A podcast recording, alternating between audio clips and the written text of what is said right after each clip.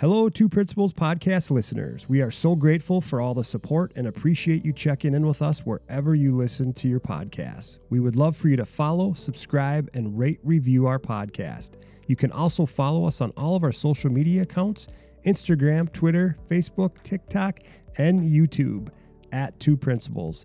Check us out on the web at twoprinciples.com. We are so grateful for our Two Principals podcast partners.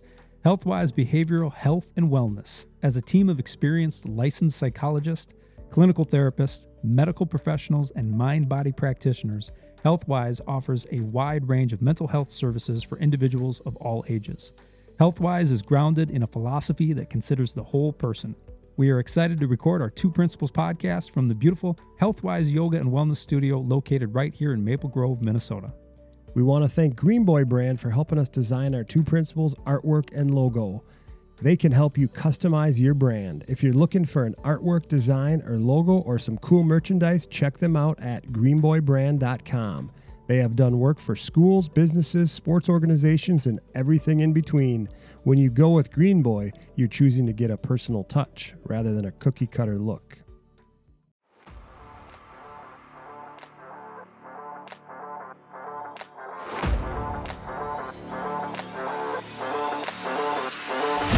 Welcome to the Two Principals podcast, where we help you get out of your head and into your heart. The Two Principals Podcast, life and leadership talk inside and out. A better you makes for a better today. It starts with you. I'm Craig Dexheimer, and I'm hanging with the two principals. Uh, was part of this program to bring dogs from Puerto Rico to Maple Grove into Boston, and our Australian Shepherd had passed away, and our Yeah. boys were like, "Hey, we need another dog," and saw her on Facebook, and the boys were like, "What do you think?" And uh, there we go. So that Was, it uh, displaced from like a hurricane or something? It was Or- uh, down there. A lot of dogs uh, are stray dogs. Okay. They call them running around on the island. But Yeah. really, for her, it was a family that was moving from one apartment complex to another that had to give her up. Okay. So, Hey, what about a uh, if you had a walk up song? What would be the Craig Dime, Craig Dexheimer walk up song?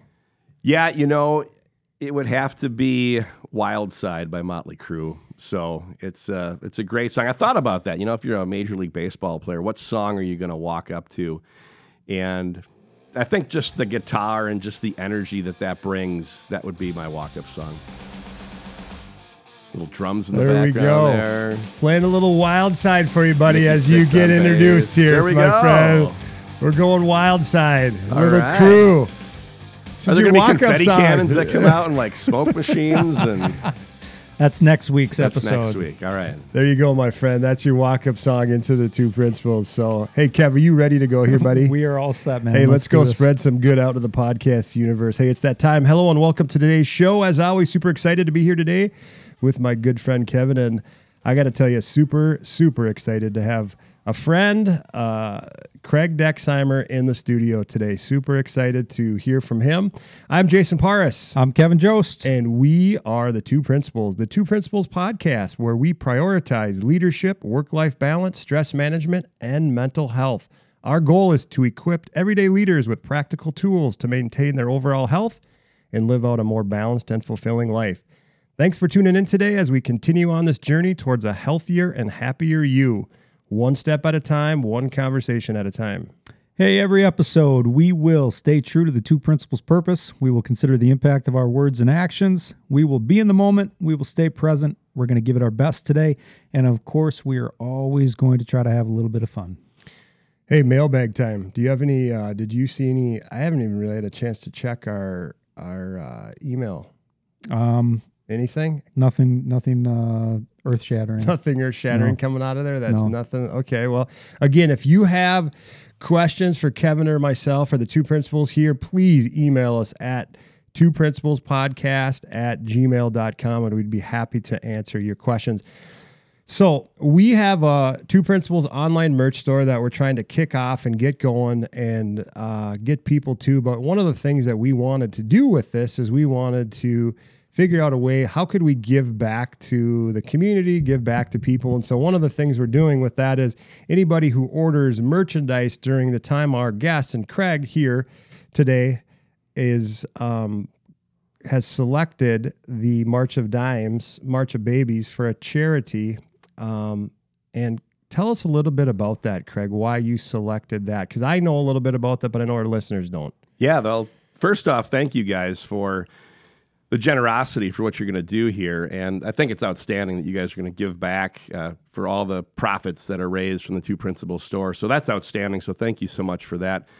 The March of Dimes has played a very impactful role in our lives. Our second son, William, was born uh, 18 and a half years ago, uh, extremely prematurely. He was born at 24 weeks gestation, one pound, three ounces when he arrived into this world. So that's 19 ounces. So the next time you're at the grocery store, take a look at four sticks of butter, and that's how much Will weighed when he came mm-hmm. Wow. into this world. So it was a shock to us. It was a surprise. And what we realized was that the morning he was born, he was administered a drug called surfactant. And surfactant is a lubricant for a baby's lungs. And when a baby is born prematurely, their lungs stick together, which is why they can't breathe. So, from that standpoint, we said, wow, the March of Dimes, surfactant really, I think, to this point, helped Will survive and thrive to this point. So, we said, let's give back. So, over the last 18 years, we've had a family team, uh, Strong Will Dex, and we have raised over $68,000 uh, for the March Very of cool. Dimes.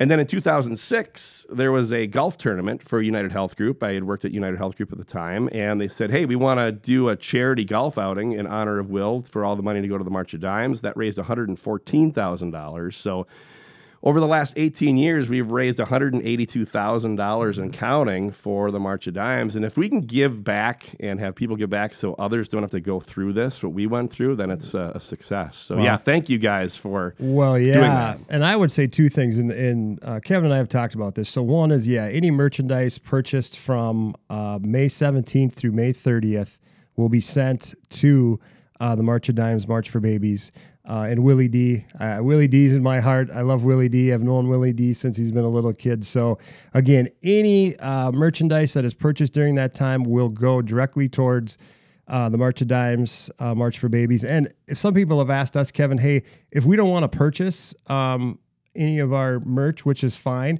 they can just go directly to the March of Dimes, March for Babies, and just donate it right there. Absolutely. We, that, we're not, we are just saying, hey, uh, we do have a merch store. We like it. Our moms were the ones pu- pushing us on this one. Mm-hmm. Yeah. So we do have the merch store. We by no means are, um, you know, looking to get rich off of No. selling hoodies. We just thought it would be a cool way to try and raise a little bit of money for different organizations um, throughout this whole process. So every little bit helps. Yep. So again, the, the profits uh, for those orders, May 17th through May 30th, will be sent to March of Dimes, March for Babies, and all clothing orders will be delivered to individuals the week of June 19th. And so we are excited about that. So thank you, Craig. So hey, let's formally introduce this guy here. Let's do this. All right, here we go. We are excited to have Craig Dexheimer uh, here with us uh, with two principals. Chief Operating Officer, Data Privacy and Security Officer for Global Tax Network. He currently leads the firm's managing directors, operations, and the firm's finance, technology, and human resources functions. He's also responsible for overseeing the global tax network initiatives associated with data privacy and security. Craig's professional experience includes playing key leadership roles in entrepreneurial firms, a Fortune 5 organization, and Arthur Andersen, where he started his career. His foundation in public accounting provides a metric driven mindset that supplements his operations and human resources expertise. He has also been affiliated with wellness programs that have received international attention and accolades, including the Mayo Clinic's first ever study of, on the thesis of movement and activity while working. Craig was awarded the 2023 OnCon Icon Top 10 COO Award out of 225 COO finalists from around the globe. It is always great to learn from other leaders. We want to welcome Craig. Thanks for taking time out of your busy schedule to join us on today's Two Principals show. That was a mouthful. Jason, Boom. Kevin, thank you guys. It's great to be here live in studio. Yeah. Hey, fired up. And hey, by the way, congratulations. We're going to talk a little bit more uh, later on, but about that, uh, the 2023 On- OnCon Icon Top 10 COO Award. That's awesome. That's just uh, very well deserving for you. But before that, we always have a random question of the show. So, so last week's question was a household chore that you dislike the most. So just let's really quickly, what's a household chore that you just like absolutely I don't even want to, you know, I don't want to do that. Yeah, it's picking up sticks and branches in the yard. and I tell you what, we have these river birch trees in our backyard that we didn't plant. They were there when we moved in. And I was looking out at the yard. Uh, coming up, we're planning a graduation party for Willie Oh, D yeah. coming up here in about a month. And I looked, and there's a lot of sticks that need to be picked up. So I would have to say for me, I mean, it's good. You get steps, your movement, your activity out there, but I just don't like to do that. Yeah. And neither do my boys because when I ask them to do that, all of a sudden they're like, Dad, I got to run to the store or I've got some other big plans to do. So, Uh, that's funny. All right. So this week's episode's question of the show is if you could switch lives with anyone from a band for a day, who would it be and why? wow, that is an absolutely amazing question. I've never been asked that question before. And Jason, you know this. I'm a huge live music guy. I've been to 153 concerts Oh, wow. uh, and, and counting. Just bought Pearl Jam tickets last night for uh, they're coming to town here this fall. I would have to say it would be Geddy Lee from Rush. Wow. Okay. And I think part of that was Rush was the first band I ever saw live, Alpine Valley, 1991, the Presto tour. But I remember going there as a junior in high school and just seeing the energy that they brought to the crowd and just the vibe that they brought. And it was something that I'll never forget. And the power that that band had over the crowd and the people and the energy was so amazing and i'll never forget i can remember the smells and the sights and the lasers you know there's certain it's those core memories and we'll talk about you know those mm-hmm. memories coming up but i would say it'd be geddy lee from rush Awesome. That, that's really cool. And and I, I picked that question specifically for you, knowing you were coming on the show. I didn't tell you about it, but I know you're a big music lover, big band guy, and you've been to all those concerts. And I've been to many concerts with you too. So that's been awesome. Hey, Kevin, what about you? Who would you say? I don't could- even know. I you know me. I'm not a huge music guy. I'm not a concert guy. I I don't even know. Willie Nelson? Hey, Hey. that's sweet. Willie Nelson? Yeah. I'd be like, you know, Oh, for one day. be nice to know oh, what kind of yeah. what, what it's like to have that much hair, you know? Like, yeah. I don't know. I know. I was thinking about this too, and I there's two that popped in my head. One would be Slash from Guns N' Roses. Mm-hmm. I was huge back in the day, big GNR fan. Obviously, seen them in concert. But the other one that uh, pops in my head, just because I grew up with David Lee Roth. Oh, sure. From- but the Van Halen, David Lee Roth, Van Halen, and David Lee Roth. I think that would be super cool too. So.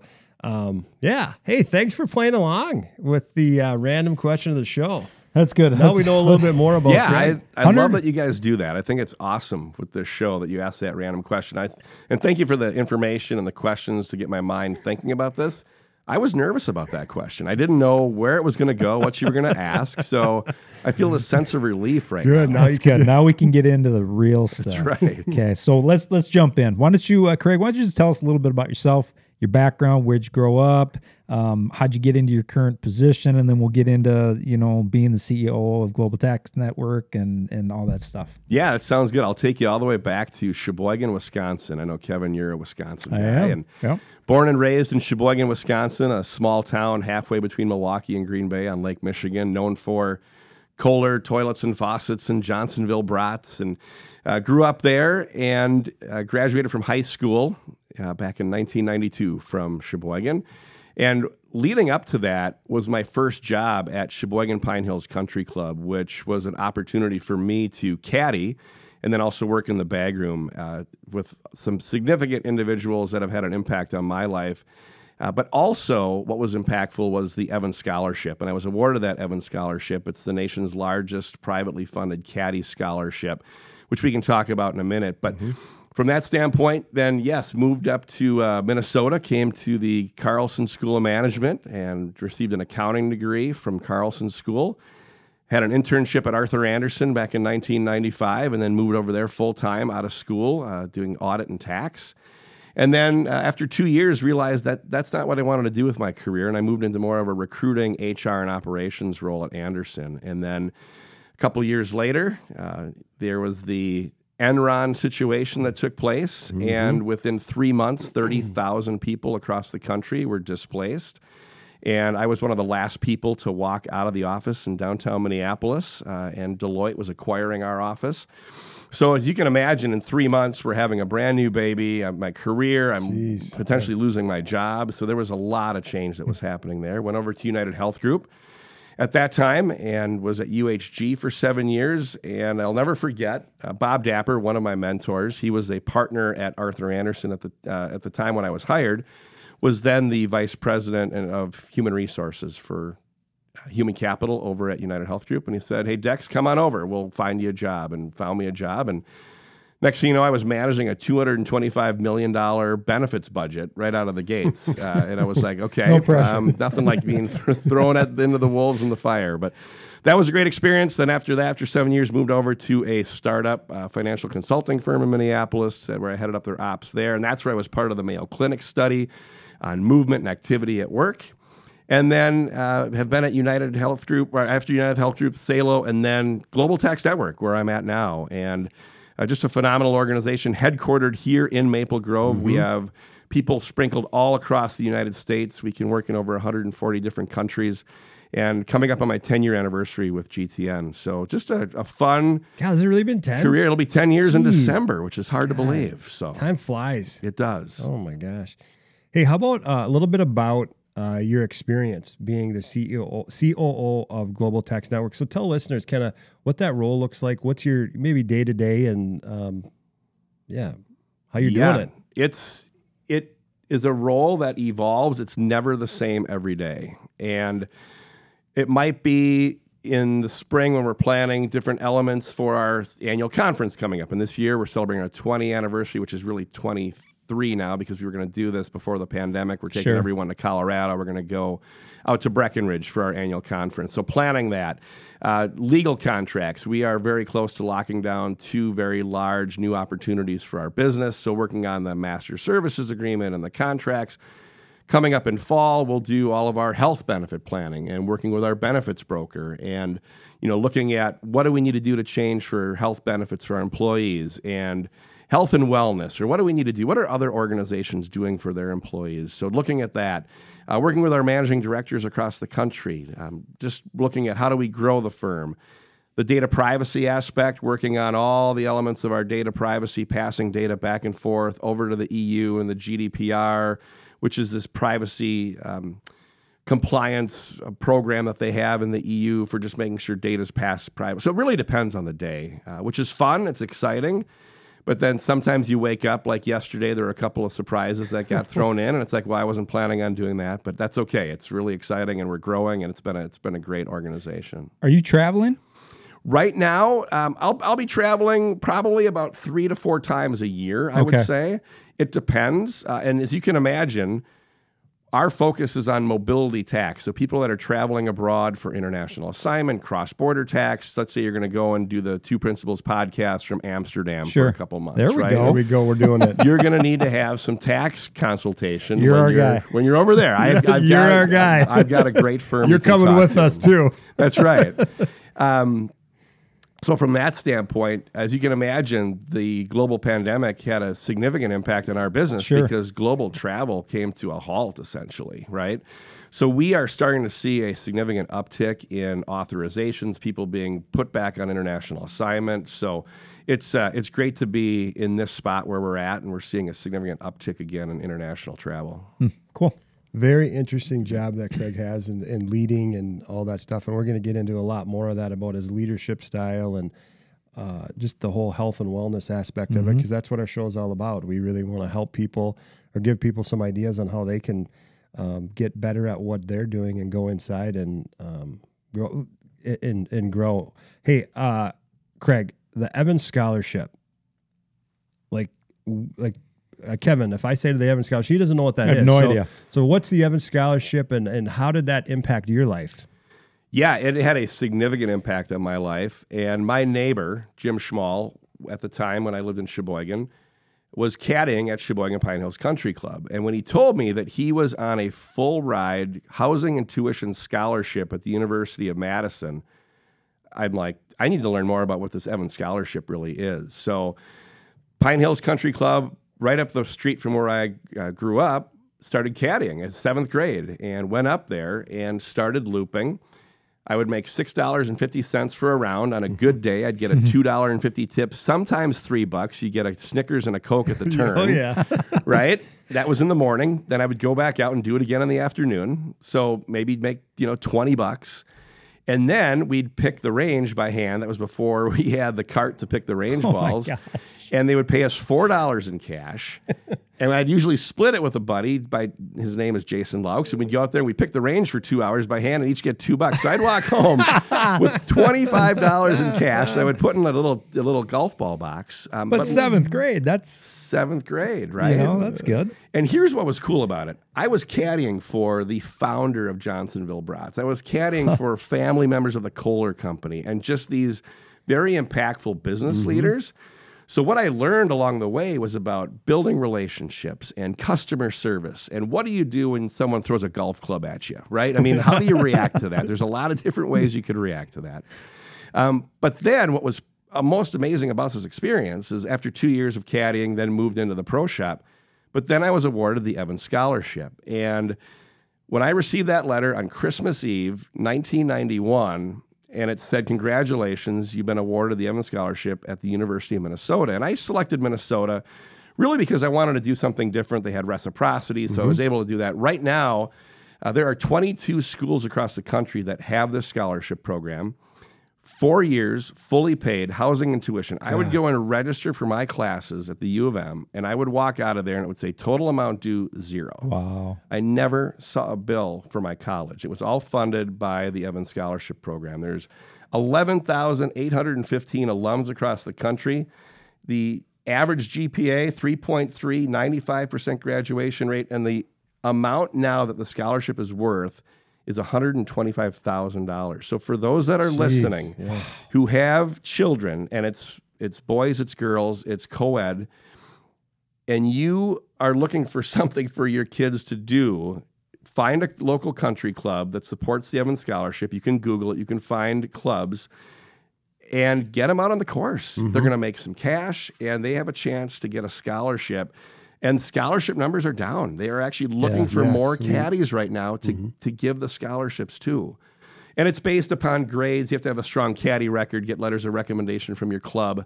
But at the same time, it's amazing. And the network of people across you know Yeah. the globe right now that are Evans Scholar alums is, is pretty impactful. In today's age, are kids able to caddy as young as when you started? Is that still Yep, that still is. It depends on the course. Yeah. The club will make that determination. Um, I actually was part of the Evans Scholarship Selection Committee this year, where we selected the scholars that are going to be awarded the program in Minnesota. So we went through the interview process, and the way it works is you go to a country club. Uh, the interviewees are up in front of a podium with 100 people in the room, and any question, they could have t- 10 questions of the day that they could ask. So they get zero prep, and that's how they're awarded the scholarship was Wow. through that. So, yeah, check it out. The website is wgaesf.org. It's sponsored by Western Golf Association. They also uh, put on the BMW Championship to Oh, raise yeah. money as well in the uh, in the summer months. So, but it's a for those listening, and you have children that are interested in making some money and a possible amazing scholarship. Check it out. We'll make sure to link it. in Yeah, show we'll link notes. it in the show notes. And I would say too, Craig, is as you're saying that, is all the the things that you, that you were taught by you know going through and caddying, and like you said, the relationships, the work ethic. You know, if you were to tell kids today you're going to go make two bucks to go pick up some golf balls, I mean, you're getting zero response there, right? But I think those are the things that people need to understand. Is that's what that's what that's what helped you with your drive and your passion, and to get you where you are today is that work ethic, how you treat people, relationships, all that stuff. So yeah, what a great opportunity. I um I would definitely wanted to take advantage of that. Yeah, that's that's an amazing um, story. Plus, you're outside, you're Yeah. walking. I mean, you know, you were you're averaging. I mean, the average course was what seven thousand yards. So you, I would, I wish I had a pedometer Yeah. back then because I would have loved to Oh. have known how many steps a day I was getting. Oh yeah. And just being like you said outside and uh, what the research says about just being outside and being out in nature and all that good stuff You have to have some amazing stories, like you just alluded to. What do you do when a golf club is thrown at you? I'm sure you've got some crazy stories. or when they throw it into Yeah. the uh, The pond. pond. yeah and you're Hey, like, go get go that." get that I've seen clubs snapped over knees. I've seen uh, golf bags dumped out on the course. Uh. yeah, it's uh, and probably this- some language too a lot of language that would not be appropriate for This the Two show? Principles podcast. So all right well That's hey, good. That's good to hear, hear a little bit about your background and whatnot. Hey. All right. Yeah, I'll go ahead. Go ahead. Uh, uh, when you think of your overall health, Craig, okay, you're thinking of your overall health. What does being a leader in your health and wellness look like to you? you know, for me, it's all about movement. It's about activity, right? I know Kevin, you're a, you're a big runner. Yep. And for me, I have a bucket list. And on that bucket list, it's further down for me personally, but I would love to be able to finish a marathon sometime. However, I just, I just, I'm not, a, I, ever since high school track, I was a varsity letter winner in high jump. Yeah. I was not a runner, right? So when we'd have to go and run bleachers and go run with the cross country team, it was hard for me. Yeah. Um, but for me personally, it's about movement, it's about activity, it's about staying as active as I possibly can in order. I mean, I feel like this morning I went out for a walk before I came into the studio, and to have 8,000 steps to start the day, for me, I feel much better. I have more energy. I don't drink coffee in the morning. So for me, that's how I get my energy is just through movement and activity. Mm-hmm. So for me, it's about, and a lot of that ties to the Mayo Clinic study that I was part of that we can get to later, but it's just really about, uh, and within that study, they talked about NEAT, N E A T, which is non exercise activity thermogenesis. And what that means, it's, it's not about not when you sleep, when you eat, and when you're doing sports activities. It's everything else that you're doing, right? Sure. It's standing at work. It's it's parking a little bit further away when you go to Home Depot to go and do your shopping. So you have more steps in between. It's about activity and what you're doing, right? You're going to burn twice as much on the calorie side when you're standing versus when you're sitting. So just those little things. So for me personally, it's about activity and movement and just get that's where I get a lot of my energy from. Do you want to talk a little bit more about um, the whole participant in the first walking while you work Mayo Clinic study treadmill desk initiative, and how did that come about? Uh, tell the listeners. I'd like to know a little bit more about it. I know you and I've had some conversation about it, but just what that is, how you were involved in it, and what'd you find? Yeah, so this was back when I was at an organization in downtown Minneapolis, a staffing firm called Salo.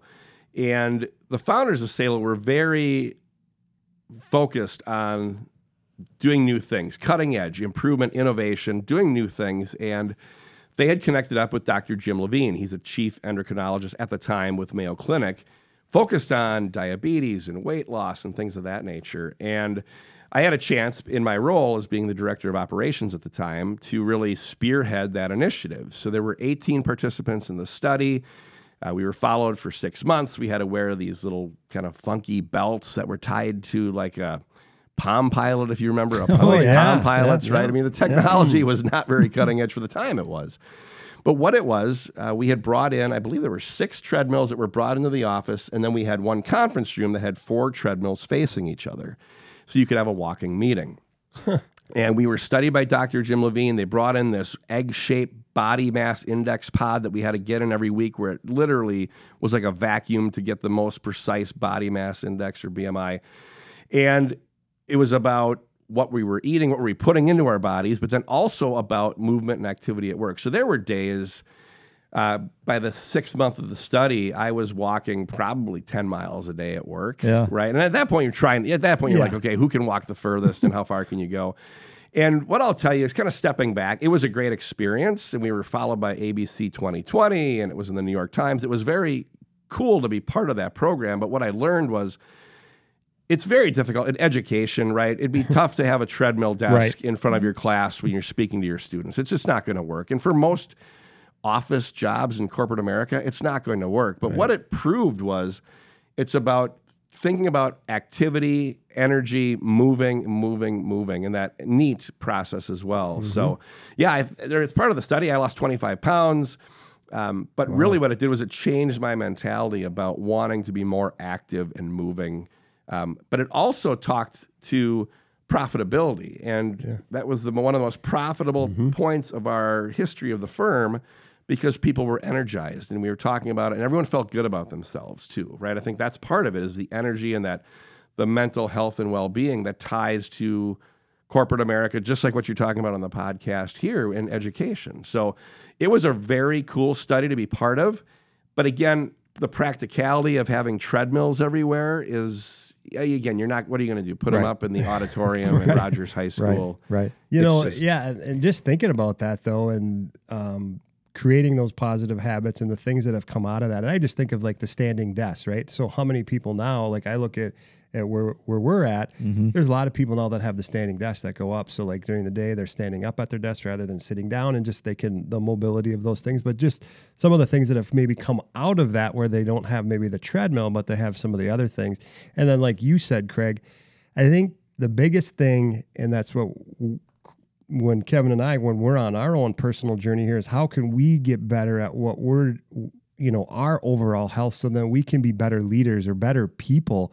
And I think what you just spoke to that about the energy and you're more efficient and you're probably able to uh, handle stress a little bit better when you are taking care of yourself. And I think that's the biggest thing that that Kevin and I have learned. I think over this short journey of what we're doing is that there's so many leaders that are burnt out they're tired they're fried they don't want to they're just they're struggling so what you're saying there i think just hits home to a lot of people i know kevin It does. Yeah, absolutely. I- I'm curious during the study, did you guys uh, spend time talking amongst yourselves, the people that were part of the study? Did you guys reflect on what it was that you guys were doing, how you were feeling, changes that were happening, or was it just merely the data, like yeah the we, physical data? Good question. We spoke about it often, the 18 participants, a lot about, well, what are you eating? How much weight have you lost? Yeah. We had to do urine samples. Talk about a strange environment, having to do a urine sample a couple of times every month at work, right? That's not something that tr- traditionally happens. But we did talk a lot about it. And one thing that we did, and I think this is a practical application, is we did more walking meetings outside. You guys talk a lot about getting outside, getting into nature, right? I mm-hmm. love your posts on Instagram where it's a picture of a pond and Yeah. you're, you're out walking. And that's there's a lot to be said about just the change in mindset, mm-hmm. right? For sitting, you know, in, in corporate America, a lot of it is sitting behind a desk and looking at a computer. Education, right? You you're you are in front of students every day. So to have a walking meeting would probably be a little bit more difficult. But let's say you were going to, let's say it's after school and you had to have a one on one with one of your staff. Yep. It's like, why can't you go and head outside, bring a post it note and a pen? Do a lap. and just do a lap, go around the school, go hit the track once, or just mm-hmm. just to get outside. And I think it's that change of perspective, mm-hmm. right? For me, when I need to come up with something different at work, we were thinking about something unique last year for our annual conference. We wanted to do something, and I went outside, sat on the patio, turned on some music, and just I put myself in a different environment, a different space, and that allowed me to have a little bit of a different creative thinking aspect. Mm-hmm. So, same thing. But what we learned at Salo was, yeah, you can go out, you can do a walk, and instead of having a meeting in a conference room where you're sitting across a table, right? You could be out having a stroll, just bring a note, and now you can use your phone for your notes, right? I use my phone all the time for notes. So Yeah. Yeah. Yeah. I think it's a great reminder, you know, until we're taking care of ourselves physically and emotionally, all that stuff first, the stuff at work is going to suffer. what i would say too just yeah. some of the cool things that you just mentioned there craig that that's just great Mm-hmm. Tidbits or great uh, tools that people could just start using now, right? It doesn't have to be something you have to think about. It's just get up, go walk around, go walk around your space, go outside, whatever. Just those little simple tools, tricks that you told people, I think is fantastic. it's a the change of scenery, the change of perspective. It's a looking at things in a different light and a different angle. I think just really helps shed light on maybe there's a piece that you're missing, right? Maybe there's something you're not thinking about. Getting perspective. So Yeah. absolutely. It's good. One of the things that we we you know as you know we talk a lot about is mental health and really trying to break down the stigma uh, associated with it. And you know nobody's going to bat an eye at somebody that says, "Hey, I'm working on myself physically." Right? People admire people that that are working on themselves physically. Um, and we really, Jason and I think it shouldn't be any different. If you're working on your your physical health, you should be also working on your mental health. So, you know, given that none of us are psychologists um, or therapists, I think it's important to have these conversations. Um, and so we just ask, you know, what is mental health? When you think of mental health, what does that mean to you?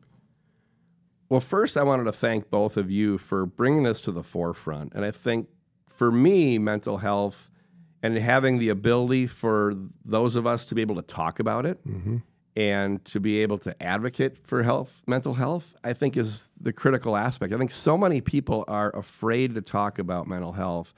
And well, I've got some statistics here that we'll share about what's happening in corporate America. But so thank you both for driving this podcast forward to allow for people to feel comfortable. It's a comfortable space to talk about this. And I think that's one of the key aspects to how do we improve where we're going in a direction of mental health because people just don't talk about it enough, right?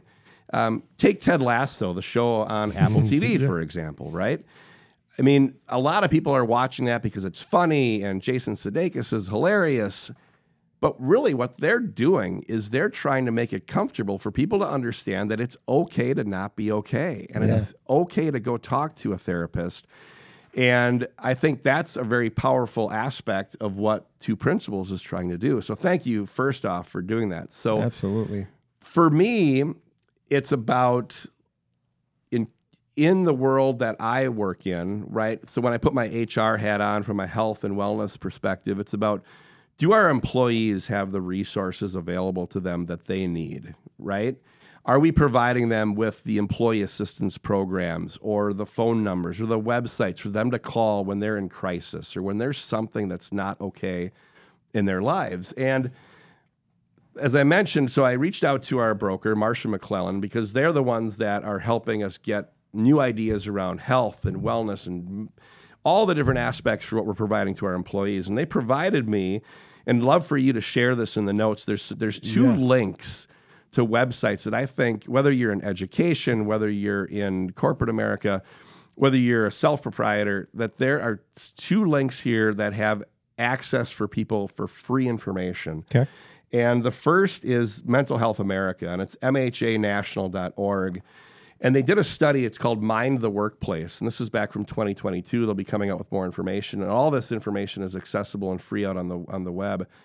But what they said is that four in five employees report that workplace stress affects their relationships with friends, family, and coworkers. Hmm. Okay. Wow. 56% of those surveyed spent time looking for a new position compared to only 40% back in 2018. So are people is is mental health and mental health awareness important for people right now? Absolutely, right? It's such a big deal. And to be able to talk about it and for people to say, hey, you know what? Yeah, I've, I see a therapist and they help me. Um, if we have time later, I'd love to talk about a personal board of directors, right? It's, it's, it's Oh, kind yeah. of your five to six people that you have in your life that you go to that you can rely on and give some thought about that because it's going to make you a better person. And for me, one of those would be um, a therapist or a therapist that I have seen in the past because they can give you a different perspective, something that's confidential. But I would include them as part of that. And what's interesting is back to that MHA national survey is 34% of employees state that their company's leadership speaks openly about mental health. So one out of three out there are speaking openly about that. And two in five employees report that their manager encourages them to take time off when needed. So again, a lot of people Probably need to increase that. need to increase that significantly, right? And again, it comes to awareness. Um, 47% of employees know about their company's mental health services, but only 38% would be comfortable using them. So we're investing in employee assistance programs. We're investing in all these different programs, but only 38% of people feel comfortable using that. And I think part of it is they're afraid that their employers are going to find out that they gave the EAP a call Right. to ask them a question or there's a concern they have and you can use it for anything and you know something at work something at home so again what's interesting about these statistics though is you know this is this is i know you guys are focused with education so i, I appreciate you allowing me the opportunity to come in to look at it Absolutely. we're facing the exact same things in the corporate world right now. It's all about education, advocacy for people in mental mm-hmm. health. So thank you for what you're doing. Yeah, that was going to be one of my questions was what kind of trends are you seeing when it comes to mental health in, in the business world? I am seeing, from my perspective, in talking with our insurance broker, you're seeing more and more people that are caring about the organization they're working for and what are they doing to address mental health, right? It's no longer taking a back seat. Employees care about this and they're making job decisions based upon how employers are handling this. Are they being open about it? Are they addressing things? Um, another aspect, you know, May Mental Health Awareness Month. Yes. And it's a great opportunity for organizations to step up and say, here are resources that are available to you as an employee because mental health is important to us as an organization. So I think you're going to start seeing more of that coming up. But in my mind, there needs to be a lot more coming. I would say too, and and just listening to you, Craig, and the experiences that you know I'm thinking about too, it has a lot to do with culture, right? And and the culture that you're creating, if it's in if it's at your business, if it's in your school or wherever, but if you are putting, you know, putting emphasis on this part of it, I believe that your staff are going to feel more connected. They're going to feel more cared for. And that in itself is going to make them more committed to, you know, the place of employment, whatever that may be, if it's in the business world, education world, whatever. So I think that's so key.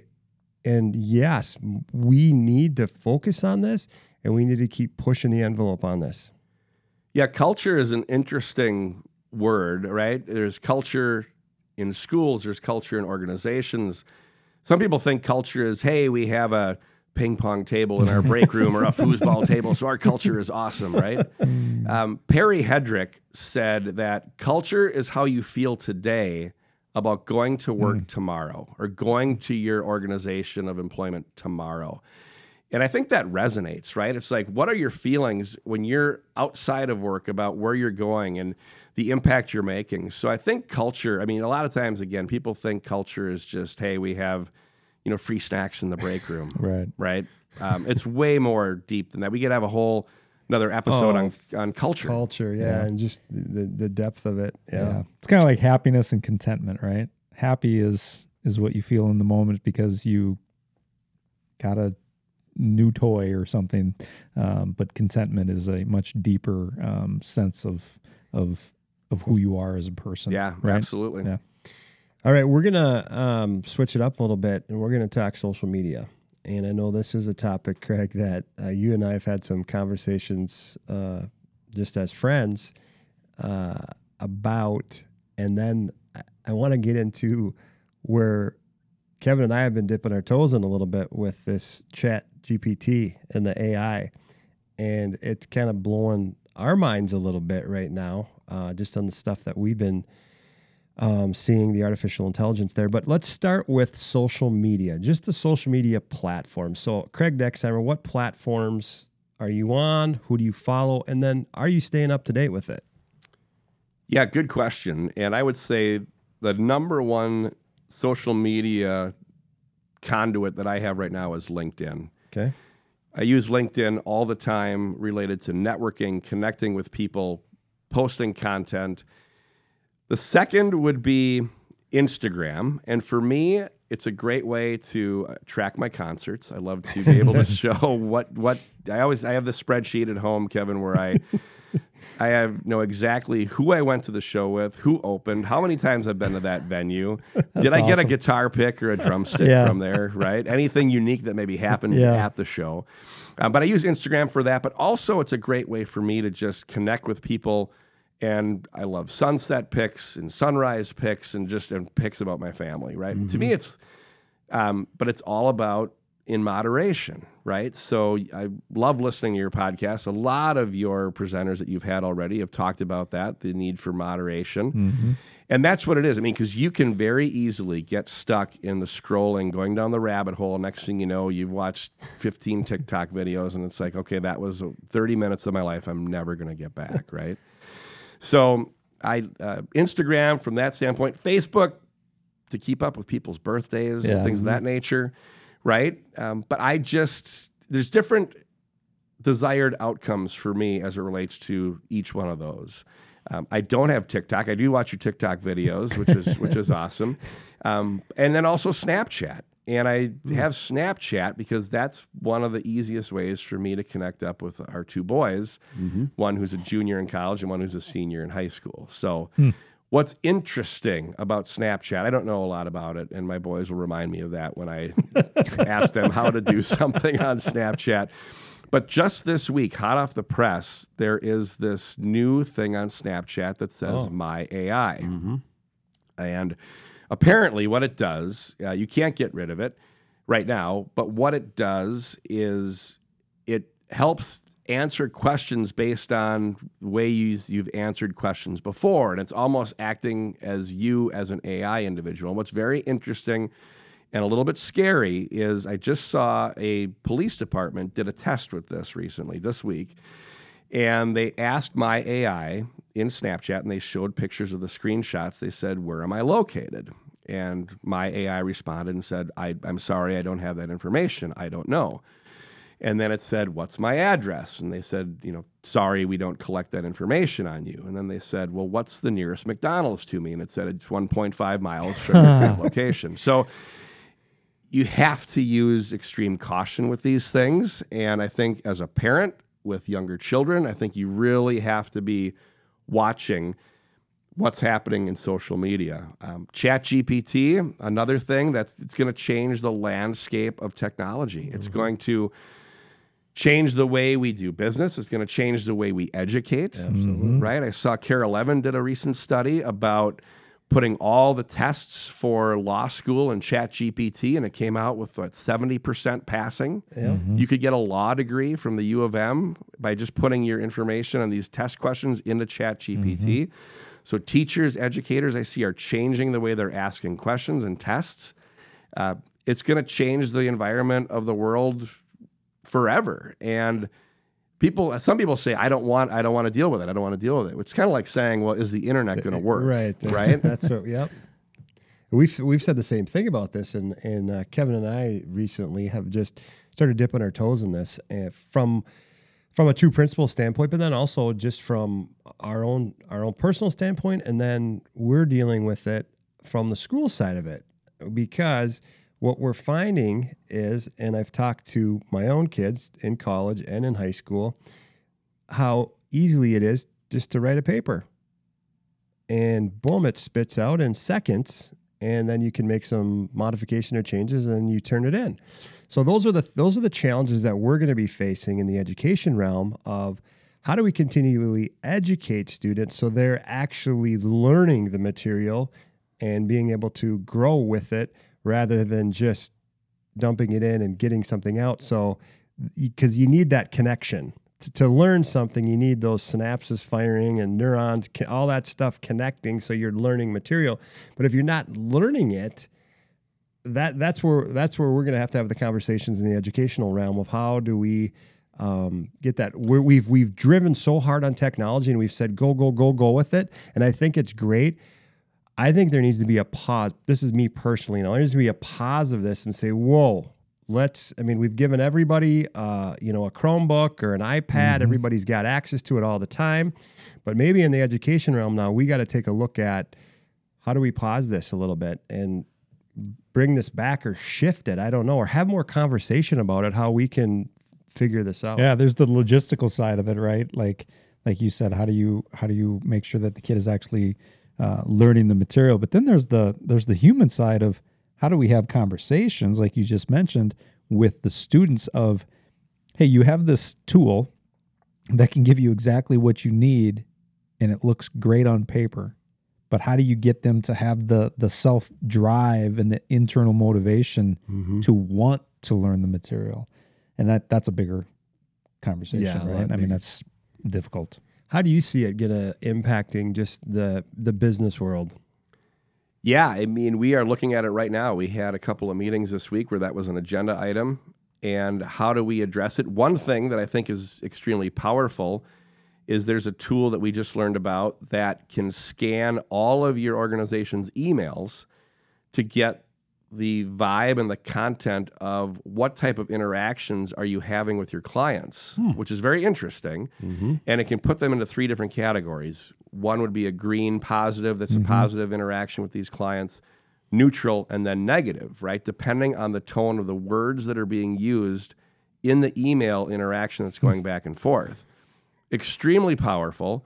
Here's the catch data privacy laws especially in Europe right now, there's a whole bucket of actual compliance elements as to can they allow, can systems allow org- uh, organizations to be sharing that data when it's private data, but it could be encrypted or it could be mixed. And it's one of those things, it's just, it's so hot off the press that's interesting. Um, I was at a conference earlier this week that said over the next three to five years, AI is going to be the leading number one cause of litigation and lawsuits coming across due to data privacy concerns. And you are going to see every state right now in the US is looking at data privacy. You know, there was HIPAA, right, mm-hmm. with all the health Yeah. healthcare and, and that information. A lot of it now comes down to just personal data. And California has what's called the CCPA, New York has the Shield Act every state is going to start coming down with these different aspects and it's going to throw a wrench in things as it relates to these cool tools where you can get a sense for how are we interacting with our clients from an email perspective so it's there's there's a lot to learn mm-hmm. in related in relation to this but i do think you know one thing we're looking at is how many new jobs is ai and ChatGPT going to create Right. and How how, many many is it going to take away Yeah. and it's still early to tell. But I mean, businesses have to evolve. They have to. Same with education, Yeah. right? Um, how do you get your students to make sure they're getting the education so when you hand them their diploma and they are ready to conquer the real world? Yeah. Right. What are the skills that they have that to be able to go do that? I know, and that's yeah, that's uh, it's scary. It's scary. Does does the does the diploma actually is it a strong representation of of what they actually know and what they're capable of? You know, because because this stuff is uh, pretty powerful. It really is. And it kind of gets to change. And we talk about change in our organization all the time. And you have to be changing, you have to be evolving. Same thing in education, right? I mm-hmm. bet you it's very different from when you first started mm-hmm. in the school system and mm-hmm. education to where it is now, right? And what we talk about is if you don't like change, you're going to like irrelevancy even less. right. So, same thing, ChatGPT AI, it's here. We just have to understand how we can harness it and utilize it in the best way possible. well, and I think what you said earlier, Craig, it's kind of like when the internet came out, right? The, the World Wide Web, and people were like, "Well, what's this? And why do we do this?" Or even the cell phone, right? Well, if you you're gonna have to learn it. You're gonna we're gonna have to figure this out. We're gonna have to learn it and figure out how we're gonna interact with it and how it's gonna interact with us and our businesses and our schools and all that other stuff. So again, really uh, interesting stuff that we'll continue to have conversations on, and maybe we'll have to um, check in with you at another time down the road, and maybe we'll bring this back, and it'll probably be different. Yeah. at that point. because I can see I can see this stuff you know being utilized obviously in a very different way depending on your environment and in the business world. I mean, I don't live in the business world, but I can see, man, there's probably a ton of systems that you could maybe automate or make more efficient. Um, you know, and that just lends itself to increased productivity and all that kind of stuff. So, um, yeah, it's interesting stuff. Yeah, on this conference I was on this week through On Conference, there was an individual who's the president and CEO for a media company that was asking their individuals, they're- they provide content from a marketing perspective. That's what they do for their organization. And they did a check on ChatGPT looking at case law and some case studies, and it came back with cases that never even existed. So to the point of as people are using ChatGPT, there's a lot of metadata that needs to be refined and, Yeah. and looked at and researched and enhanced. But again, you don't want to just plug in this information and then rely on it 100% without doing your due diligence and checking on it. So It's interesting. You know, uh, one of our next guests that we're going to have coming up, um, Josh Miller, who graduated with E and, and Blake. He that's what he wants to talk to us about is this whole Chat GPT from uh, his side of things and his entrepreneurial side and his business stuff. So it's going to be really interesting to hear from it from a 21, 22 year old, you know, when here we are sitting around. Um, but it'll be really interesting to see because it it will be changing. You have you have kids that are that are in college or going to graduate, just like I do. What's their life going to be like? And I'm sure our parents thought that too when sure. email came out, right? And the internet. Well, what's it going to be like? So again, just being there, supporting it, probably just continually educating yourself about it is probably going to be the number one thing. Knowing what it is, how to, you know, you you might not interact with it every day, but knowing what it is, so you at least have a little bit about that. So, yeah. Let's switch gears a little bit. Let's move into uh, work life balance. Uh, you sound like you have an extremely busy job. probably wear lots of different hats. So I'm very curious. One of the things we talk about with our guests is work life balance. It's one of the things that we kind of, um, you know, talk a lot about and, and what we're passionate about. How do you balance your personal uh, life and work? What advice would you give others about balancing uh, being a dad, a husband, a friend, um, going to 153 concerts? How do you do that? Where do you fit that in? Um, what's taking care of yourself look like? Like all that stuff, routines. How do you do it? Yeah, it's a it's a great question. are you taking drugs? No, I'm just kidding. I'm just No. I'm not Just actually. kidding. It's in my mind, it's about being intentional, about carving out the time that you have. We all get the same amount of time every day, right? Yeah. Every one of us, you know, from Elon Musk to Steve Jobs to whoever, doesn't matter. Everyone has the same number of minutes in the day, and it's about being intentional about carving out the time. And I know several of your previous guests have talked about being present in the moment and just, you know, focusing on the task at hand and doing what you need to do. For me, it's about when I'm at work, I'm at work and I'm focused and there's, you know, I have a des- list of desired outcomes for the day that I need to accomplish for the day, for the week, for the month. And some days you wake up and something happens at work and something changes and you need to you need to adjust, you need to pivot. But it's about being intentional and about making sure you have time carved out. When I get home, and I I can say during the pandemic it was difficult because at that time you're working from home and it was hard to have that separation because I could walk upstairs from downstairs and check in for dinner and then I'd go back downstairs and check in on email. It was just it was there all the time. So having that separation I think is critical. Mm-hmm.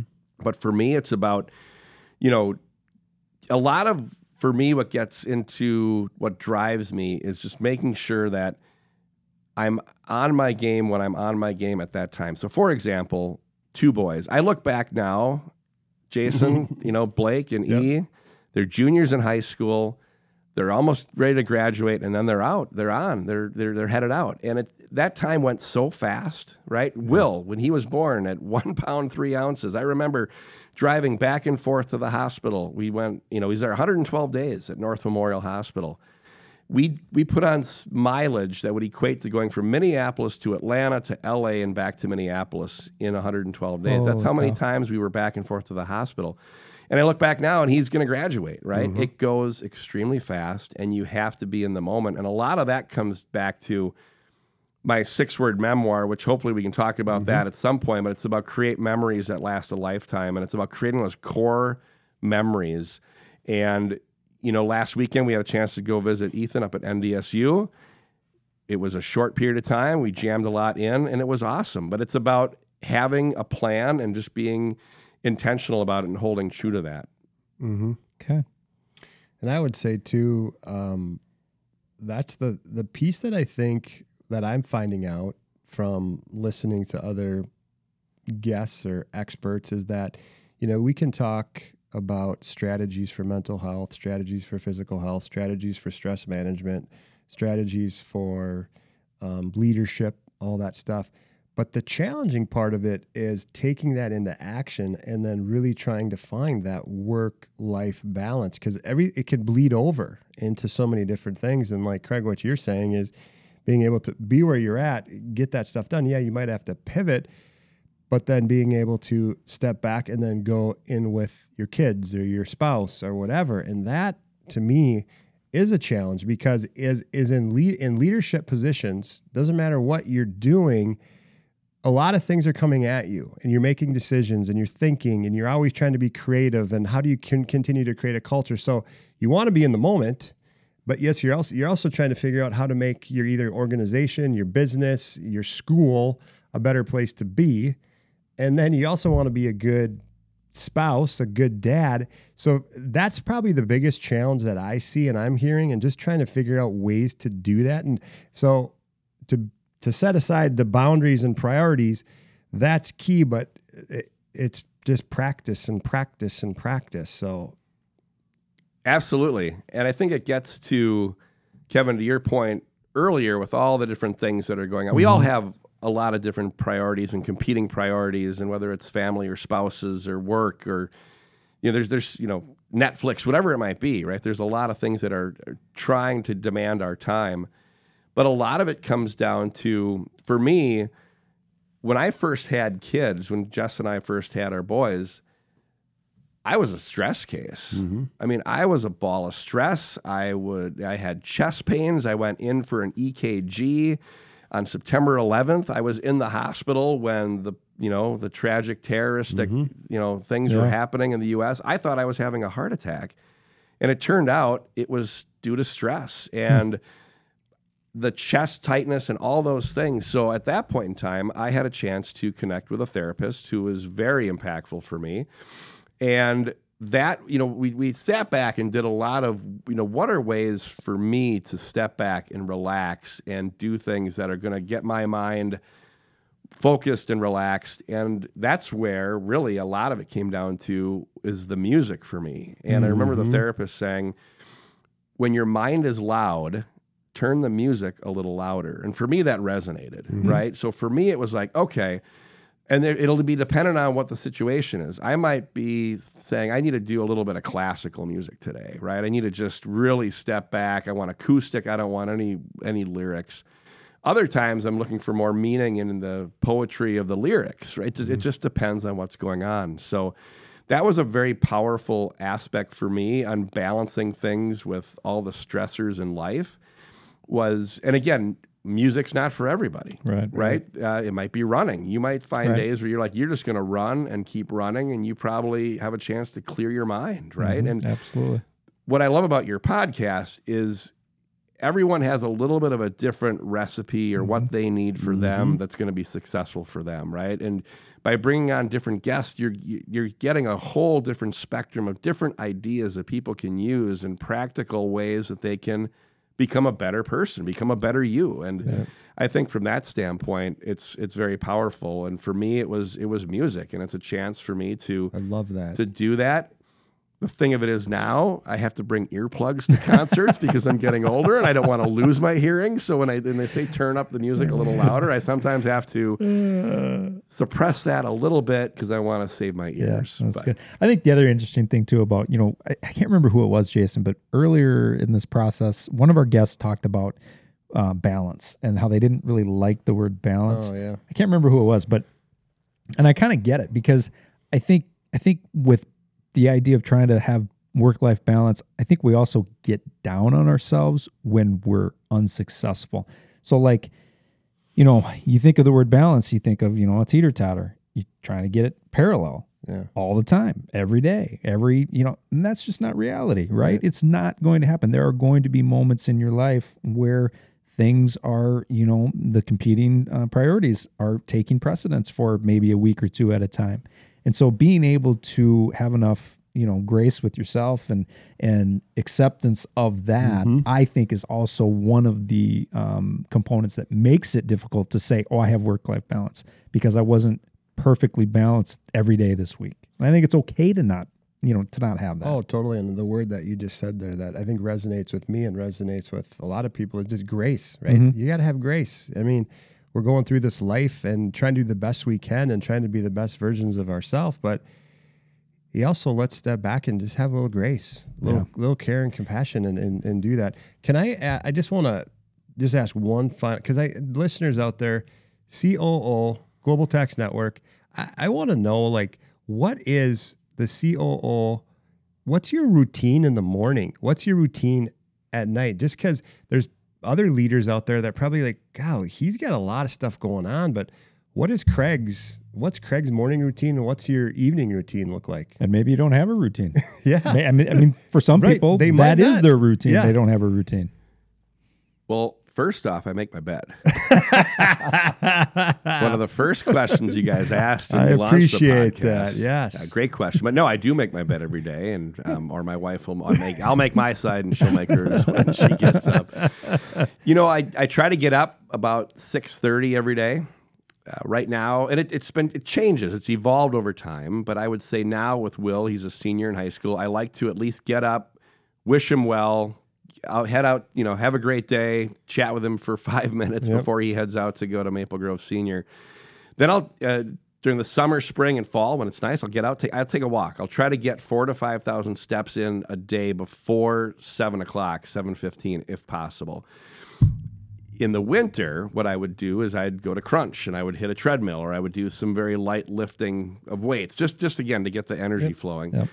Uh, I will also check my email. Right, I like to know what what's in store for the day, what what's sitting in my inbox that I need to address and reprioritize. So I'll do that. Sometimes I'll do that when I'm on a walk. I'll just check on my phone and just scan through it just to look. Then I'll head back, uh, grab breakfast. Usually it's an apple or something. It might be some oatmeal, right? Something light, and then head into the office. I've been heading in the office, you know, between three to four days a week.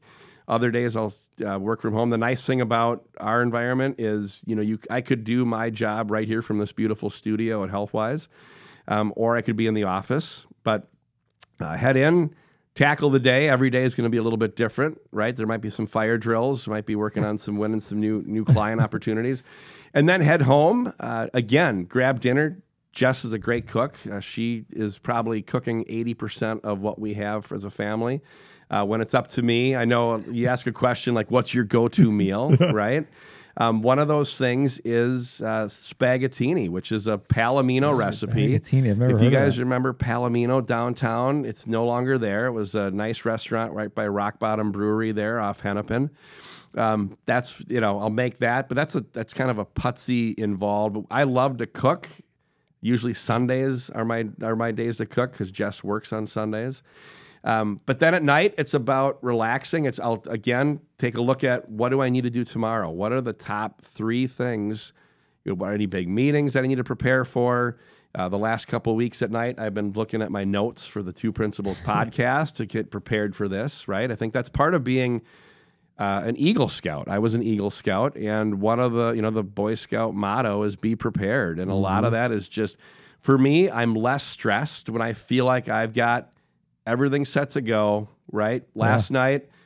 We went to a movie. We saw Air. If you haven't seen it yet, Oh, I I've would heard about that, yeah. strongly recommend it. In fact, Phil Knight was sitting on his desk with his shoes off, principal, just like you over Just there. like me right now. Yes, Phil Knight, right, founder of Nike.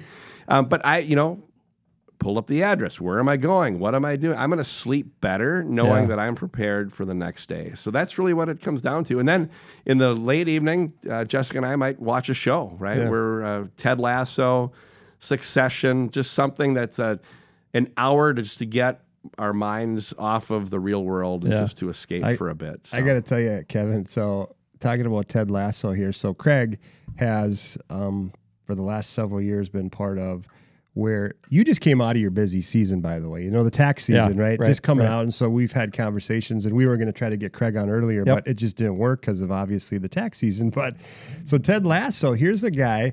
I wish I had the pic. I I do have the picture. We should. I would love to show that picture, but. Tell us about Craig your thing that you do at work because I think that's a good uh, culture climate thing that you do where you grow your beards or your hair and then you guys at the end of the tax season you cut yourself into uh, a, uh, a character and this guy did Ted Lasso. Oh, really? He nailed it. He nailed Ted Lasso. So I'll Yeah, we'll show you the get that. picture. Yeah. so tell us about that. Yeah, well, this was our tenth year running for Beards and Braids for busy that's right, season, Beards and and it's Braids, yeah. it started more as a let's do something fun and different and unique during busy season when our team is you know it's high stress, high pressure deadlines, clients are asking for data. So we said, let's just do something fun and let's just have the guys grow beards and the gals did braids. And then on the last day on tax day, well, the guys can shave it into a mustache for fun. And, you know, then we'll do a big company wide Zoom and show pictures and people vote. And, and then we said, well, why not raise money for charity? So Yeah, this year we raised $5,000 for the International Rescue Committee, uh, really focused on the earthquakes over in Turkey to try to give Okay. money back. But it's evolved over the years and it's become quite the uh, quite the deal. Last year I was Freddie Mercury. I've been Colonel Sanders, Tom Selleck. Let me tell you what, Kevin, Yeah. the shorts I was wearing for the Tom Selleck photo, and we went to Psycho Suzi's for a photo op, and my wife was like, "What are you doing to me?"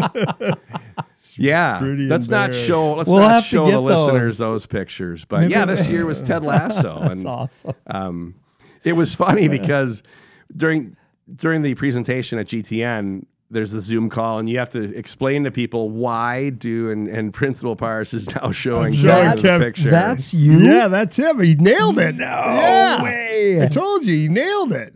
oh my So, gosh. uh, listeners, if you're listening, you can go to uh, Dexheimer21 on his Instagram account, and you can check out. Might have to put that on the Yeah, website. no, you can check out the picture there. But um, That is amazing. I want I want to find the one though of Selleck. We can put that one on. We'll there. keep that one off the uh, the global web right now. But let me tell you, we had our, our party at Brick and Bourbon in Maple Grove on tax day. And you know that's how I show up. Yeah. And I tell you to get, I'm driving over there to Brick and Bourbon, and you stop at a stoplight, and you look over, and the person looks and does a double take, and they're like, you just kind of give a Yeah. Ted Lasso wink or a wave, and you know, and Coach, I Oh, don't think we're in. Kansas anymore. That is right? It's awesome. like- that that is. I mean, that's spot on. Yeah, it is. I mean, It's- that's that's ridiculous. Nailed it. Hey, that's awesome. Hey, let's uh let's, let's speak it. Let's kind of continue the conversation because I want we want to talk about leadership, and I think this is where you can talk a little bit about the six word memoir. But really, it, what does leadership mean to you, and how are you building and sustaining uh, a positive culture uh, where you're working?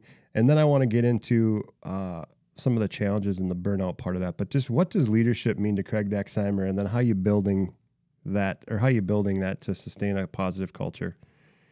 Yeah, great question. A lot of it goes back to when I met Coach John Wooden mm. in 2001 when he was here for the Final 4 mm-hmm. And a lot of my favorite readings and books are written by Coach John Wooden The Pyramid of Success. Make each day your masterpiece, right? Be quick, but don't hurry. Those are some great books that really have shaped me as who I am as a leader. And a lot of it comes down to what are we doing? What am I doing to create new leaders? Right? Because I think a lot of times people think, oh, you're a leader because you are an assistant principal, or you're a leader because you're an executive at an organization. And it's like, well, there's elements of leadership that tie to that title and your role and your responsibility. But there's a quote by Sue Hockey. She's a local EOS implementer. And EOS is the entrepreneurial operating system. And that's the system that we use for our meeting rhythms and what do we do for driving our business and setting goals. And it's, it's a great program. Uh, and Sue Hockey says, um, she's got a great quote, and I want to pull that up because it's important. She says, You're not a leader until you produce another leader who produces another leader. Oh, I love it. So if you step back and you think about that responsibility mm-hmm. as a leader, right? It's like, so now I'm constantly thinking about, okay, who am I developing on mm-hmm. my team? And what are they doing to develop others on their team to make mm-hmm. sure you're continuing to spread that leadership vibe out? And it's it's then it becomes much more difficult and it's a much more different lens you're looking at leadership through because it's not just about well i got a title i was promoted to this title so i'm a leader. It's like well not mm-hmm. necessarily. It's like what are you doing mm-hmm. for professional development? What are you doing for your team to get them advancing in their career? What are they doing to advance others? And i think that's a really powerful aspect. And that's mm-hmm. in my mind that's kind of the mantra of leadership is how am I continuing to develop leaders who are developing more leaders? Mm-hmm. It also ties to that six word memoir. And it's something that I would encourage anyone who's listening to kind of step back and think about. It really is your your north star, your your driving principle, your why. What drives you?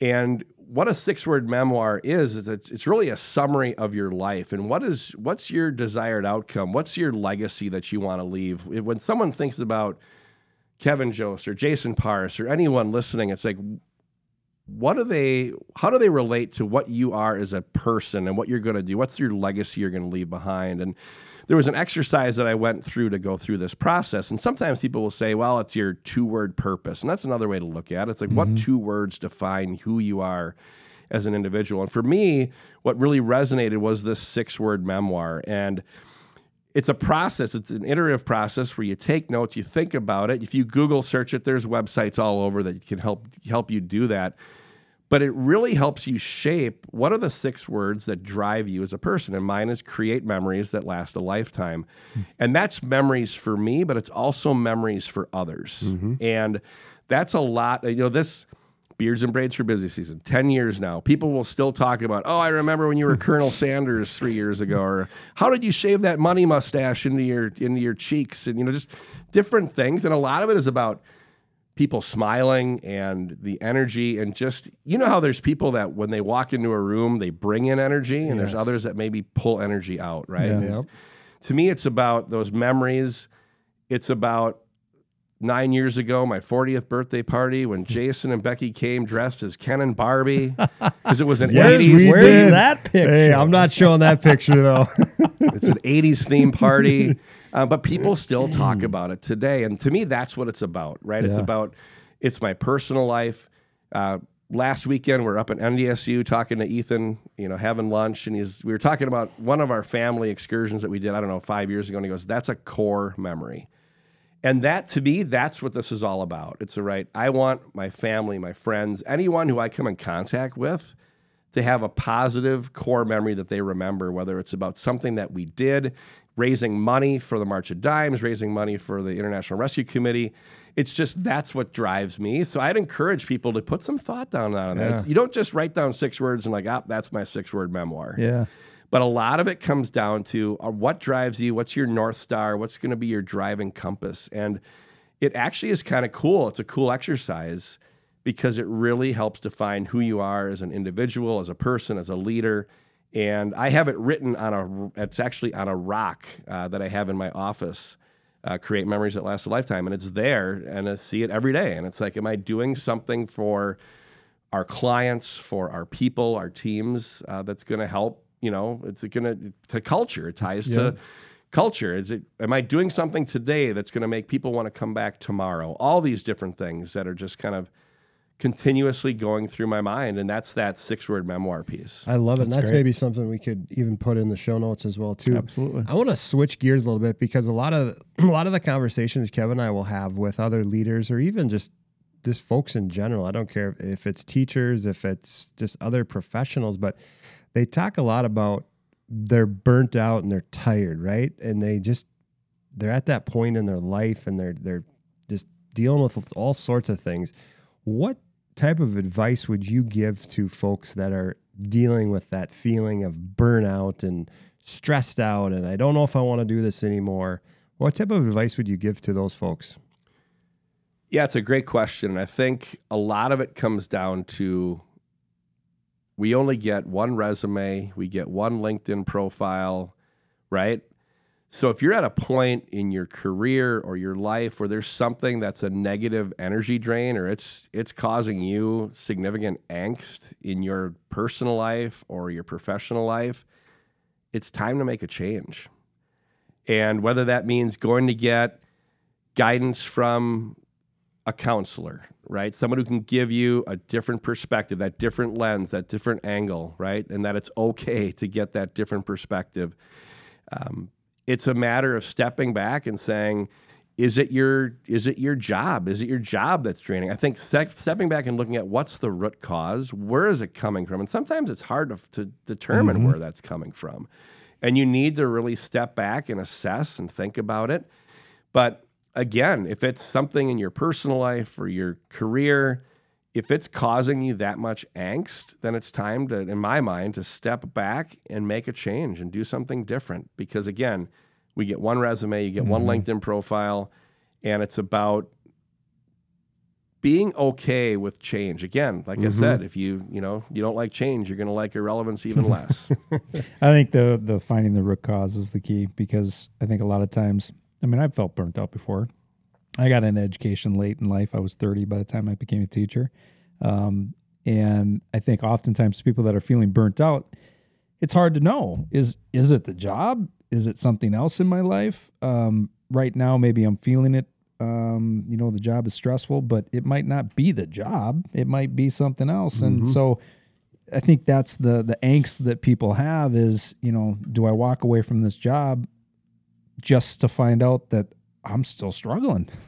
it wasn't the job. And so, yeah, I think it's a it's a very complicated topic. Oh, it is, and but at the same time, though, sometimes it might be you need to make a change. Yep. And I think uh, you, it, it's easy to be stuck or spinning and Mm-hmm. banging your head against the wall over and over and over again. But at some point, you're going to have to say, "Listen, I got to, I got to try something different." And that could be, Kevin, to your point, it could be, or or Craig, what you said. Maybe I need to go check in with a therapist. And maybe I need to go start doing something different in my physical life, my emotional life, my mental life, my spiritual life. Maybe it's just doing something different to see what that is. Because if it is the root cause that it is your job, well, then yeah, you can make a change. If you don't know what's broke, you're not going to be able to fix it, right? That's right. That's gotta right. And I, figure one point I just want to make on that is it sometimes it's difficult as a person to assess your own faults Absolutely. or where do I have faults, and that's where I have a concept of this uh, personal board of directors, Hmm. right? And I don't broadcast who my board of directors are. I don't necessarily even tell them who they are, but these are individuals. It ranges between five and six, depending on what's happening where I will bounce ideas off of. Well, I will get their feedback. Sometimes I'll say this is confidential. I want your perspective. It's a mm-hmm. it's a, a personal life coach. It's someone that you trust. And over the course of from college until now, my personal board of directors has changed based upon mm-hmm. people who I've met or people that I, you know, or different things that have happened in my life that I need perspective on. But I think that's a good way to get to the root cause is because sometimes you can sit and think all day long, but when you get a different outsider's perspective, they can really shed light on what needs to change for you. So again, I'd encourage people to put some again, you don't broadcast who your personal board of directors are. These are people that you rely on, they're your vaults, they're your people that will you can trust that you can take information to and they can help you answer some of those difficult questions and sometimes you need that outside third party mm-hmm. counselor as well to provide perspective. That's Love it. That's great. That kind of moves in to this next question. Um, role models. You mentioned it very early into this episode um, that there's been some significant individuals in your life, but we always love to ans- ask this question because I, I think it's such an important um, piece of information about who we are as people. I, I think we all have people in our lives that have kind of helped shape us and and and kind of move us in a certain direction. So I'm just curious for you, who is that? Yeah, I would say to start off, it's my parents. My dad worked for 35 years as a phone man, climbing mm-hmm. telephone mm. poles and out in the cold, and just work ethic, right? He taught me it's important to work hard, and hard work is going to pay off. And my mom was really the person that taught me to have an attitude of gratitude. It was mm-hmm. about how to, you know, giving back and really just making that experience. She was one of those people, and is to this day, a person that she walks into that room and the energy goes up. And to me, that's important. And she just taught me about the creativity and just, you know, be true to yourself. And uh, so I owe a lot to my parents there. Uh, along the way, I've had a chance to work with some great people at the golf course. Um, there's an individual who now owns his own go- golf course in northern Wisconsin who I worked for as a caddy. Um, we our group gets together every other year for a golf outing called the Bag Room Brawl, and we get back together and we tell stories. But that individual was my first, I would say, boss at the golf shop, and he taught me so much about customer service and the need to build relationships with people. And that to this day, I'm still leveraging and using that when I'm trying to develop other leaders is just the importance behind building relationships. Um, and then I would say, again, Coach Wooden. Um, I've had a chance to coach basketball and sports for almost 15 years now. I'm going to be retiring now that Will is graduating. but I carry around in my wallet you know, a signed autograph card from John Wooden that has his pyramid of success on it. I have it right here. And um, making the most of oneself and his favorite maxims. Happiness begins where selfishness ends. If I am learning, I am. If I am through learning, I am through. Right? It's like yeah. Continuous learning, continuous development. Make each day your masterpiece. Um, what is right is more important than who is right. And having the chance to have met him when he was here for the 2001 Final Four and sitting next to him and being able to pin his lavalier microphone on him and get him ready for sound and to be able to present in front of you know 150 people was awesome and i learned so much just in that three hour session just sitting next to coach wooden so it's pretty impactful stuff and to this day i just can never lose my wallet or i'll lose this right so Yeah, John Wooden, he has a lot of great quotes and things, uh, motivational uh, sayings and things that you can do. And uh, it's fantastic. And what resonates uh, with somebody might not resonate with somebody else, but it's that, but that's what's made you who you are and, and the people behind you with your mom and your dad and, and others. So that's really awesome. I'm going to just touch gear or switch gears a little bit. And, you know, we do talk a little bit about nutrition uh, just because I think nutrition is part of you know the things that we've learned on this show. Is sleep's sleep's really important. Uh, some type of movement is really important. Um, some sort of uh, quiet time or meditation time or nature time or whatever is very important. And then the aspect of um, you know nutrition and then finding things that you enjoy to do. But nutrition wise, so what what what's your take on that, and what maybe what's going in your body, or how do you how do you look at that in your role uh, as a leader? Yeah, great question. Subsequent to the Mayo Clinic study, we had a chance to be part of a Blue Zone study with Dan Buettner. Love that. And the Blue Zones book was something that our organization uh, followed very closely. Uh, it was very interesting to have worked with Dan over the course of about a year as it relates to his studies on centenarians and people that live to be 100 and what are they doing and what are they putting into their body. And that is one of the focuses of you know the kind of that Mediterranean diet and making sure you're looking at from a meat perspective is cutting you know you can cut meat out entirely. I know kevin you and your wife have uh, gone vegetarian or vegan. We're vegan. vegan now Yep, right? Yep. and uh, what Dan talked about was, you know, even if part of the book in Blue Zones is even if you want to go out and celebrate and have a steak or have something, you know, don't go order the 96 ounce tomahawk with the, you know, go out. Our next Um, guest does talk about that, by the way. That drops this Wednesday. Really? That's- yeah, oh, that's yeah. awesome. He he's lost. It, how many pounds has this guy lost? Uh, he was, He was close to 400 yeah. pounds. But anyway, Yeah. keep going. Yeah, There's a that's- steak story in there that he has. okay, well, I'm looking forward to hearing that. And what Dan would say in his book is, you know, if you want to do that and you want to celebrate, have a piece of steak about the size of a deck of cards, Yeah. right? And that is something that, and it's about moder- back to moderation, right? It's like social media. But a lot of what else uh, he talked about with Blue Zones was like even when you're eating as a family, right? We used to we would make everything and we'd put it all on the table and it's all right there, so it's a lot easier just to get your second and third helping what Dan said was keep it on the stove, right? Go eat in the dining room, and you're less apt to keep filling your plate if you have to get up, take your plate, go into the kitchen, and fill it up and come back. So just little tiny helpful hints Yeah. uh, as part of that Blue Zone study, which was outstanding.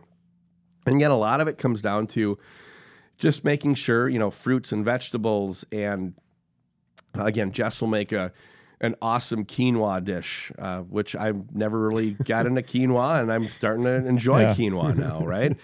Um, but really about less processed foods, right? I think that's the key Yep.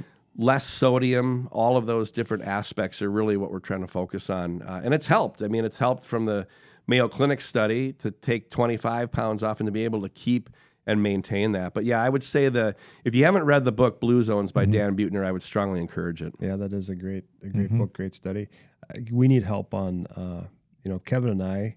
Food's a big thing in our life. You know, we, we've we've both lost our weight and and all that stuff, but he really needs help on the chips and salsa. Like, so you might need to take like four or five chips and put it there and put the bag away. Okay, Kevin. you know, it's funny. I'm going to tell a little story for those that that have uh, heard me talk to them this week. So um, I got Invisalign this week, and I took them out for this. I was gonna say, I can't- they're invisible. I can't but, see them. But when you first walked into the studio, I was wearing them. And so I was, you know, I, I- I can still tell I'm I'm not speaking 100 percent accurately, so I took them out. But but the point I want to make is, man, you put those things in and you realize how much you snack, because I don't want to grab the handful of whatever that I'm walking that I'm grabbing when I walk through the kitchen because I know I'm gonna have to take them out. I'm gonna have to brush my teeth. I'm gonna. It's a process. So I am I am shocked as to how much I was just habitually just eating food when I really wasn't hungry. Right? I mean, because I've been wearing them for four days now, and I'm not I'm not starving. Right? I'm I'm good. So, So do you just ca- interesting. My point is, You, want me to get invisible? yeah, I haven't had many chips and salsa this week, but the point is, it, it's amazing how we get into these habits with food. Food is so connected to emotions and Stress. stress and mm-hmm. routine, and and so you know, speaking to the, you know, I, I know quite a bit about the blue zone study and all that stuff, and and it's just yeah, for anybody that hasn't looked into that, it's just it's amazing. Um, and so I don't know, just thought that was connected there a little bit. Oh, absolutely, it is. And you know, we've talked about the uh, you know peanut butter that I throw in my mouth with about forty-two um, chocolate chips at the same time. You know, after a stressful day at work, trying to figure it out. You know, but I'm being open. I'm being honest. But yeah, I think th- going back to uh, all this ties into just the awareness piece of it, Yeah. right? When you're aware of what you're doing, because sometimes it's that that uh, we've had guests on too talking about the numbness, right? Numbing out, Absolutely. And when you're numbing out, you don't even know what you're doing, and the next thing you know, you've ate a whole bag of chips and a whole you know thing of salsa. Yeah. But being aware of, oh, I have this in my hand, I feel it in my hand. Oh, it is. Yep. So those are the those are just little things. So that's great. I love the advice there, and um, just uh, continually learning about it too, right? There's so much to learn, right? There's uh, there'll probably be a new AI diet coming out. So stay tuned. For probably that. well, we could probably type it in right now, and we can get one right now. Should we ask? should we ask? punch it in the ChatGPT and see what they oh say. man, The two principals is that what we'll do. So. yeah. Uh, funny. Uh, did we talk a little bit about? Um, do you have any? Just really quick too. uh, Um, just as you've talked about your mom and your dad, but just uh, you know, we have a lot of listeners out there that do have kids, or maybe that they're young kids, or they're in high school, or whatever. But just you know, you're a busy person, and just advice now that you look back on and say to to parents of like how, you know, what's some advice or tips that you would give to parents about you know, raising your kids or being a dad or being a mom or I would say don't rush things, right? I remember when Ethan was born, I'm like, I can't wait till he walks. And then it's like, I can't wait till I can throw a baseball. And then I can't wait until he's, you know, off to school. It's like, slow it down, mm-hmm. enjoy it while it's here because it goes extremely fast. And then also back to the being intentional piece. If they have an event at school, if they have a sporting event or a play or whatever it is, carve the time out to mm-hmm. go and see it and go and do it because it makes a difference. And you don't want to wake up when they're 18 or 21 and they're out of the house and you're like, I wish I would have done that. I wish I mm-hmm. would have spent more time. It's like, in step back.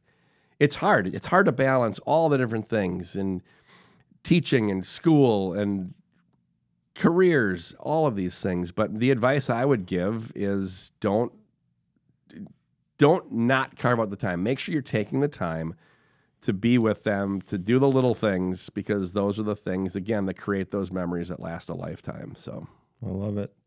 We have two questions here that we're going to wrap up on, and these are kind of questions we've we've asked all guests. But the first one here is just if listeners again are are are maybe wondering what does Craig Dexheimer uh, read or what what podcasts does he do? But what are some of your favorite leadership and or health resources? You know, again regarding books, podcasts, people, apps that you would suggest listeners to go check out. Yeah, it's a great question. There's so much information out there, right? I'm biased. The Two Principals podcast. Actually, I love.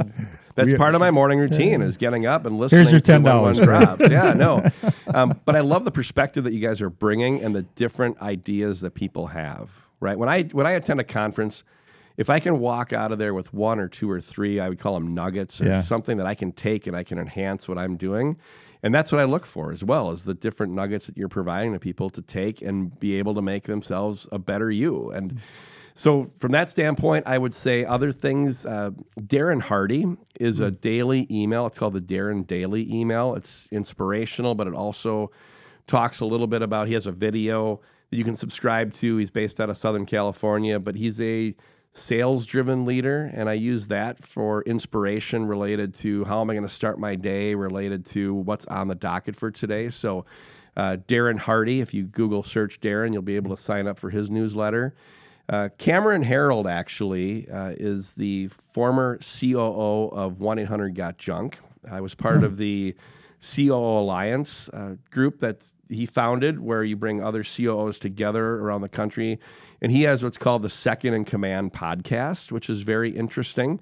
Um, a lot of times, a COO is going to be what's considered the integrator of an organization, and there's a visionary, right? There's a visionary that is uh, Dave Kolb, our founder, he's the one who's driving the firm forward uh, as it relates to strategy, things of that nature. And my job as an integrator is to work with him and synthesize what makes sense to integrate, what what what do we have to maybe say not now, maybe later.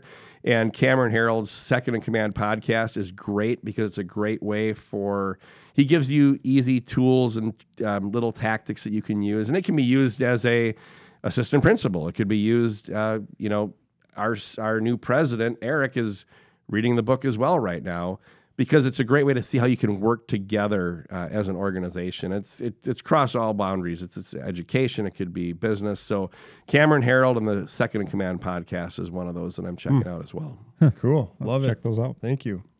All right, final question of the show. Um, we've got listeners out there right now taking a listen. They're maybe thinking about how do I transform my life? How do I make a shift? How do I move things, move the needle in the right direction to improve um, a certain area of my life? Um, it's a big question. You've already given a ton of tips and tricks, but what is one piece of advice that you could give a listener um, that's finding themselves in that position that they could start tomorrow? Maybe small. Yeah, and I think it goes to there's a saying, you know, look at the f- next step in front of you instead of the whole staircase, mm-hmm. right? It is it's starting small. A lot of little make big, mm-hmm. right? That's what Dave, mm-hmm. our president or our founder, says. And a lot of it is just stepping back and take the time to do you, to to make sure that you are taking care of yourself. Because if you are not taking care of yourself, everybody around you is going to be impacted as well, and it's not going to be good. So focus on yourself. You know, be intentional about making yourself better or doing things for you and that's going to have a profound impact on all the people that you touch and that who who you come into contact with and i think a lot of times we get so caught up in I have a to-do list of 400 things and I've got all these things to do and I got to take care of my kids and I've got to go and, you know, hit the play last night or whatever it is. There's mm-hmm. all these things and sometimes you have to step back and just one step at a time. And it's really mm-hmm. about slowing things down, grounding yourself, finding what's going to, you know, bring your energy level to something that is going to make you a better person and a better leader. And it's about don't overwhelm yourself. Take take those small steps, right? Focus on that next step, not the whole staircase. So it's all about um, and enjoy the journey, mm-hmm. right? I mean, it's about those memories. Again, I go mm-hmm. back to that, but it's about this has been a great experience today, and it's something that'll be a core memory for me is to be able to sit with you in this beautiful studio and um, talk to your listener base. And it's a, one of those core memories that I'll always remember and appreciate. And thank you so much for letting me be part be a part wow. of this, guys. It's fantastic. Um, Absolutely, that, that leads us right into us thanking you, um, Craig. This has been uh, fantastic to sit down and, and learn from you. Um, you know, one of the things that's resonating with me is, you know, as we sit down with with individuals right here in our own mm-hmm. area, we have amazing people. Oh, we have amazing people that are that are living right in our community, that mm-hmm. are making an impact, that are contributing, um, and and so that's what I love. That's so spreading good out in the world. Absolutely, absolutely. Mm-hmm. And so, um, really, you know, we haven't met before, you and I, and so Um, I've cherished this. This has been fantastic. I, I, look forward to seeing what you do with your beard next year. Um, I, I, can't wait. Uh, this is this is. I've really enjoyed this. I've I've um, taken a lot from what you've said, and I know our listeners are too. So um, appreciate you sincerely for taking your time. Well, I appreciate you guys and what you're doing and how you're making people feel comfortable talking about things that maybe aren't always comfortable. And that's what this is all about. Mm-hmm. And I've learned so much from the Two Principals podcast since its inception. And I, I look forward to the journey and where it's going and how you guys continue to push the envelope on this. And great job, guys. This is what it's all about. So thank you for what you're doing Appreciate and giving it. back.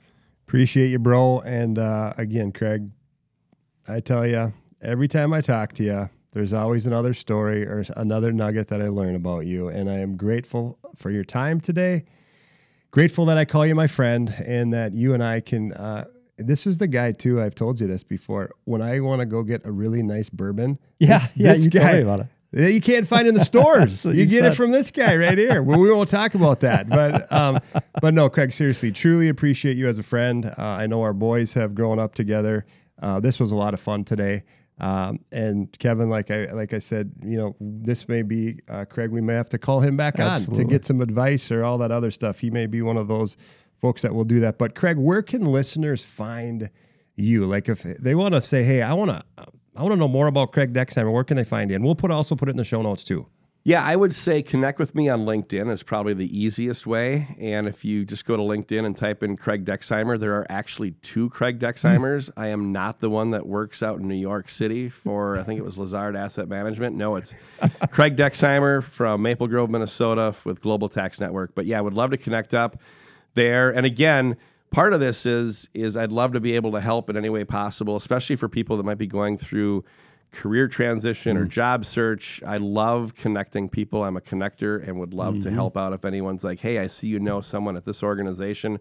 Can you put a good word in for me or can you introduce me?" I'd be happy to help out. So, And then uh, Instagram, right? You're on Instagram. I'm on Instagram, Craig Dexheimer. Yeah, Dexheimer21. So I'm out there. Again, post your sunset pictures or pictures of Pearl Jam or any of your uh, concerts coming up. Would love to follow you there. You got Twitter too, So- right? You're on Twitter, I do. Yeah, Yep. I do have Twitter and Facebook. Yeah. Craig Dexheimer. So yeah, would love to connect up and We'll get all those in there. yeah, that sounds great. Awesome. Well, again, appreciate it, my friend. And with that, we out. We appreciate you hanging out with the two principals today as we continue on this journey towards a healthier and happier you, one step at a time, one conversation at a time. We would love for you to follow, subscribe, and rate review our podcast wherever you listen. And we are so grateful for your support. As always, please follow us on all of our social media accounts at Two Principals. You can find us on the web at twoprincipals.com. Questions for Kevin or myself, email us at twoprincipalspodcast at gmail.com. As always, thanks for raising your frequency today and looking inward. Wishing you peace and happiness on your journey. Remember, a better you makes for a better today. It starts with you. Until next time, get out of your head and into your heart.